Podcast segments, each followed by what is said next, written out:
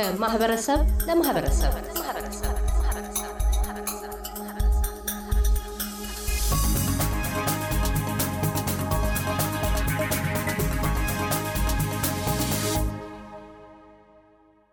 ዶክተር ጥላሁን መንገሻ ከተወለዱበት መንደር በረኝነት የጀመሩት ህይወት ከሀገር ተሻግረው አውስትራሊያ ውስጥ እስከ ዶክትሬት ተምረው ከፍተኛ ባለሙያ መሆን የቻሉ ኢትዮጵያዊ ናቸው።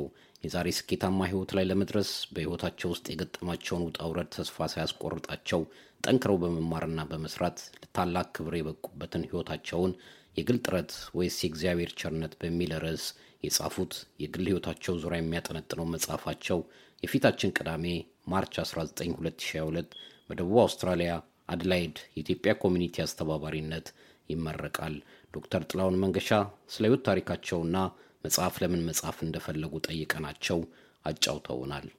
የተወለድኩት በወሎ ክፍለ ሀገር በድሮው ማለት ነው በወሎ ጠቅላይ ግዛት በየጁ አውራጅ ወሰን ምድር አቦ በሚባል አካባቢ ነው የተወለድኩት። በእረኝነትም እዛው ነው ያደግኩት። ከእረኝነት ወደ ቄስ ትምህርት ቤት ገብቼ ለቅስና ነበር ዘመዶቼ እና ጎረቤታችን አንድ ቄስ ነበሩ። ስለዚህ ወደ ቅስና ዓለም ሊሄድ ነበር የሚፈለግ የነበር ግን በአጋጣሚ ወደ ዘመናዊ ትምህርት ገብቼ ይሄ እዚህ ደረጃ ላይ ደርሻለሁ። አንደኛ ደረጃ ትምህርት የተማርኩት የጀመርኩት አምባሰል አውራጃ በወሎ ክፍለ ሀገር አሁንም አምባሰል አውራጃ ውጫሌ ከተማ ነው የተማርኩት። ውጫሌን ደግሞ እንደምታውቀው ታሪካዊ ቦታ ነው። የውጫሌ ውል ነው የአድዋን ጦርነት መነሻ የሆነው እና ያንን እዛ ነው ትምህርት የጀመርኩት። ከዛ ወደ ወልዲያ መልካ ቆሌ ትምህርት ቤት ተዛወርኩ። ወንድሜ የሚያስተምረኝ ወንድሜ ወደ ትምህርት ቤት ስለገባ ወደ ዘመዶቼ ለመጠጋት ብዬ ወልዲያ ሄድኩ። የእጁ አውራጃ ዋና ከተማ የነበረ ነው ወልዲያ ማለት። በአሁኑ ጊዜ የሰሜን ወሎ መናገሻ ከተማ ነው፣ ዋና ከተማ ነው እና እዛ መማር ጀምሬ መማሪያው ዘመዶቼ እንዳልኩት ገጠር ናቸው።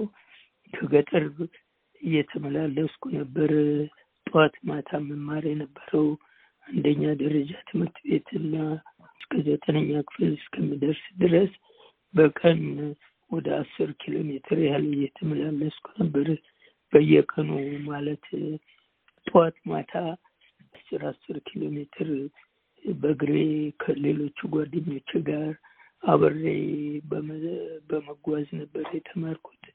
አስረኛ ክፍል ስጨርስ ወደ ወንድሜ ተመርቆ የመምህራን ማሰልጠኛ መምህር ሆነው ወደ ደብረ ብርሃን ስለተመደበ እሱ ጋር ለመማር ወደ ደብረ ብርሃን መጣሁ።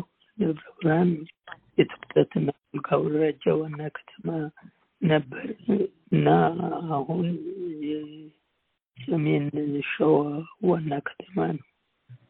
ስለዚህ እዛ ኃይለማርያም ማሞ ሁለተኛ ደረጃ ትምህርት ቤት ሁለተኛ ደረጃ ትምህርት ቤት ጨረስኩት። ሁለተኛ ደረጃ ትምህርት ቤት ከዛ በኋላ በእኛ ጊዜ ሶስቱን ኮምፐልሰሪ ሳብጀክት የሚባሉትን አማርኛ፣ እንግሊዝኛና ሂሳብ ያላለፈ ሰው ዩኒቨርሲቲ መግባት አይችልም ነበረ። ስለዚህ እኔ በአጋጣሚ እንግሊዝኛ ምርጫ ነበር። እንግዲህ ወይ በትክክል አላጠቆርኩትም ለመታረም እንዲያመች ሆኖ እና በትክክል ካልጠቆረ ደግሞ ምልክት ስታደርግበት X ነው የሚደረገው የነበረ በጊዜው ማለት ነው። እና በጊዜው ደግሞ ንቃቱ ስለሌለኝ እንደገና አርሙልኝ ብሎ ሄዶ ለማሳረምም አመቺ ሁኔታ አልነበረኝም። ከዛ ምንድን ነው ያደረግኩት? ወደ አንደኛ ደረጃ ትምህርት ቤት አስተማሪነት ነው በቀጥታ የተጓዝኩት እና በዛን ጊዜ መምህራን ማሰልጠኛ የተመረቀ ሰው ሁለት መቶ ሰላሳ ብር ደሞዝ ያገኝ ነበር። በቀጥታ የገባን ግን ዘጠና አምስት ብር መቶ ብር ነው የሚሉት ግን ታክስ ተቆርጦ የሚደርሰን ብር ዘጠና አምስት ብር ከሰባ አምስት ሳንቲም ነበረ። የአንደኛ ደረጃ መምህር የሆኑት ዶክተር ጥላሁን በወቅቱ ለውጥ በመምጣቱ የመምህራን ችግር በመኖሩ አብዛኛው ወጣት እድገት በህብረት በመዝመቱ የደሞዝ ማሻሻ ተደርጎላቸው ስራቸውን ቀጠሉ። የሚያስተምሩባቸው የገጠር ትምህርት ቤቶችም ከአንድ ሁለት ቦታዎች ተቀይረው አስተማሩ። በማስተማር ህይወት መሃል ባህር ዳር መምህራን ኮሌጅ ባወጣው የተማሪዎች ቅበላ ማስታወቂያ መሰረት ተወዳድረው ለመማር ገቡ። ባህር ዳር መምህራን አካዳሚ ማስታወቂያ አውጥቶ ነበረ። እዚያ ማስታወቂያ ተወዳድሬ አልፌ በመምህራን ትምህርት አካዳሚ ባህር ዳር ሄድኩ ማለት ነው። ባህር ዳር የመጀመሪያ ዓመት የካቲት ጀምረን ጥቅምት ላይ ጨረስን። ግን በዛን ጊዜ የቀይ ሽብር የሚፋፋምበት ወቅት ስለነበር ነጭ ሽብርና ቀይ ሽብር እየተባለ የሚፋፋምበት በደርግ ጊዜ ስለነበር ያንን ለመቋቋም ስንል አምስት ነን ትምህርት አቋርጠን ወደ ስራ ቦታ ተመደብን፣ ተመለስን። ቀይ ሽብር ይበላናል ብለን ስለፈራን፣ ምክንያቱም የዛን ጊዜ የራሳችን ሁቡ የሆነ የጥናት ክበብ ነበረን። ማታ ማታ መስኮታችን ዘግተን አምስት ሆነን የጥናት ክበብ እናካሄድ ነበር። ስለዚህ ያን ይነቃብናል ብለን በመፍራት አምስታችን አቋርጠን ወደ አዲስ አበባ መጣን። መንግስት የአስተማሪ ጥረት ስለነበረበት ትምህርት ወደ ዩኒቨርሲቲ የተመለሱ ሰዎች በሙሉ እንዲመለሱ ትዕዛዝ ይሰጣል፣ ለትምህርት ሚኒስቴር ማለት ነው። ትምህርት ሚኒስቴር ደግሞ ለዩኒቨርሲቲው፣ ዩኒቨርሲቲው ደግሞ ለእያንዳንዱ ኮሌጅ እና አካዳሚ ያል እና የእኔ ስም በአጋጣሚ ይመጣል። የእኔ ስም ሲመጣ የዲኑ የተማሪዎቹ ዲን ማለት ነው፣ የኮሌጁ አስተዳዳሪ ማለት አይደለም፣ ይጠራኛል። ጥላሁን ብሎ ከሳይንስ ክፍል ወደ ሳይኮሎጂ ክፍል ስሄድ ጥላሁን ብሎ ይጠራኛል። አቤት ብዬ ስሄድ ስታስተምር የነበረው የት ነው ይለኛል። እኔ ደግሞ እንዲህ ይመጣል ብዬ አላሰብኩም። አጣዬ ሁለተኛ ደረጃ ትምህርት ቤት ስለው እጄን አፈፍ አድርጎ ወደ ኮሌጁ ዲን ይወስደኛል። ይሄ ነው የሚፈለገው ተማሪ አንደኛው ብሎ ከዛ ከሰውየው ጋር አንድ ሁለት ጭቅጭቅ ጀመሩ። ግን ምንም መፍትሄ ስለሌለው የመንግስት ትዕዛዝ ነው ብሎ የኮሌጁ ዲን ሄጄ ከተቀጠርኩበት ቦታ ደብዳቤ የመልቀቂያ ወረቀት እንዳመጣ ይጠይቀኛል። ያንን የመልቀቂያ ወረቀት ለማምጣት ወዴት ሄዳለሁ? ወደ ይፋት ደብዳቤ ተጽፎልኝ። በዛን ጊዜ ራሱ መንገዱ ቀውጤ ነበረ። በየቦታው ፍተሽ አለ እና የይለፍ ወረቀት ማሳየት አለበት እና የይለፍ ወረቀቱ ደግሞ ከዩኒቨርሲቲው ተጽፎ ህዝብ ደህንነት ማረጋገጥ አለበት። በዛን ጊዜ እንደዚህ እያል በሁለተኛው ቀን ባህር ዳር በተነሳው በሶስተኛው ቀን ምክንያቱም ባህር ዳር በዛን ጊዜ አንድ አንድ ቀን ተኩል ይፈጅ ነበረ በአውቶቡስ ማለት ነው እና ያን ተጉዤ በሶስተኛው ቀን አጣዬ ደረስኩኝ። ይፋት ማለት ነው ድሮ አስተምርበት በነበረው ትምህርት ቤት እና እዛ ሄጄ ስራ አስኪያጁን የአውራጃውን ስራ አስኪያጅ ሲያነጋግረው እኛ አልቀጠርንህም። ቀጥሮ የላከህ አዲስ አበባ ስለሆነ ሸዋ ሸዋ ትምህርት ቤቶች ስለሆነ ሸዋ ትምህርት ቤቶች መሄድ አለብህ ብሎ አለኝ።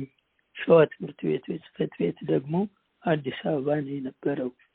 ስለዚህ ተመልሼ በሄድኩበት በሌለኝ ገንዘብ ተመልሼ ወደዛ ወደ አዲስ አበባ ሄድኩኝ። ፌዛውት የሚያደርግ ከሆነ ፕሮግራሙ ወደ ዩኒቨርሲቲ ወደ ትምህርቱ ይመለስ። phase out የማያደርግ ከሆነ ግን first semester ን ተምሮ ፈተና ተፈትኖ ወደሚያስተምርበት ትምህርት ቤት ይመለስ ብሎ ብለሽ ጻፊለት ብሎ አዘዛት ለዩኒቨርሲቲው እንድትጽፍልኝ።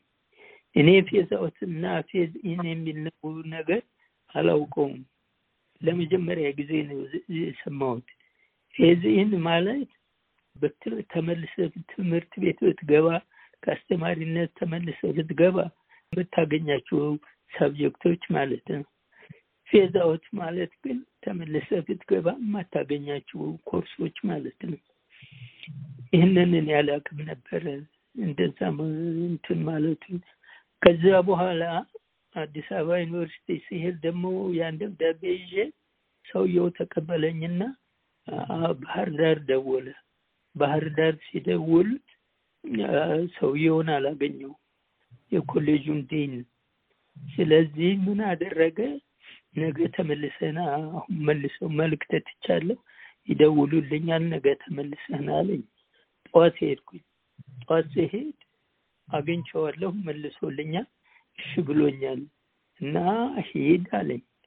እኔ ደግሞ ሰውየው እውነትም ሊቀየር እየተዘጋጀ የነበረ ሰው እና ሰውየው እኮ ሊነሳ ነው ስለው መማር የምትፈልግ ከሆነ ሂድ፣ የማትፈልግ ከሆነ የራስህ ጉዳይ ውጣልኝ ከቢሮ አለኝ።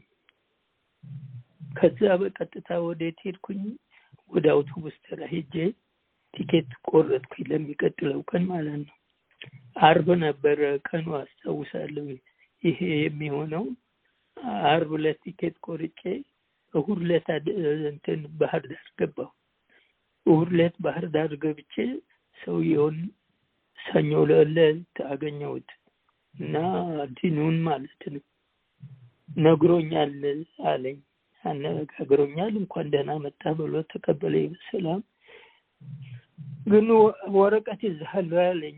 አይ አየለ ቢሮክራት አይደለም እና ወረቀት አይፈልግም ብሎ አባረረኝ ሰውየው ስለው ግድ የለም እኔ ለየ department ኡ ጽፍልሃለሁ አለኝ።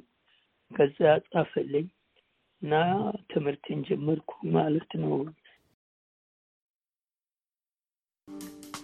እያደመጡ የነበረው የኤስቢኤስ አማርኛ ፕሮግራምን ነበር። የፕሮግራሙን ቀጥታ ስርጭት ሰኞና አርብ ምሽቶች ያድምጡ። እንዲሁም ድረገጻችንን በመጎብኘት On Demand እና በኤስቢኤስ ሞባይል app ማድመጥ ይችላሉ። ድረገጻችንን ኤስቢኤስ ዶት ኮም ዶት ኤዩ አምሃሪክን ይጎብኙ።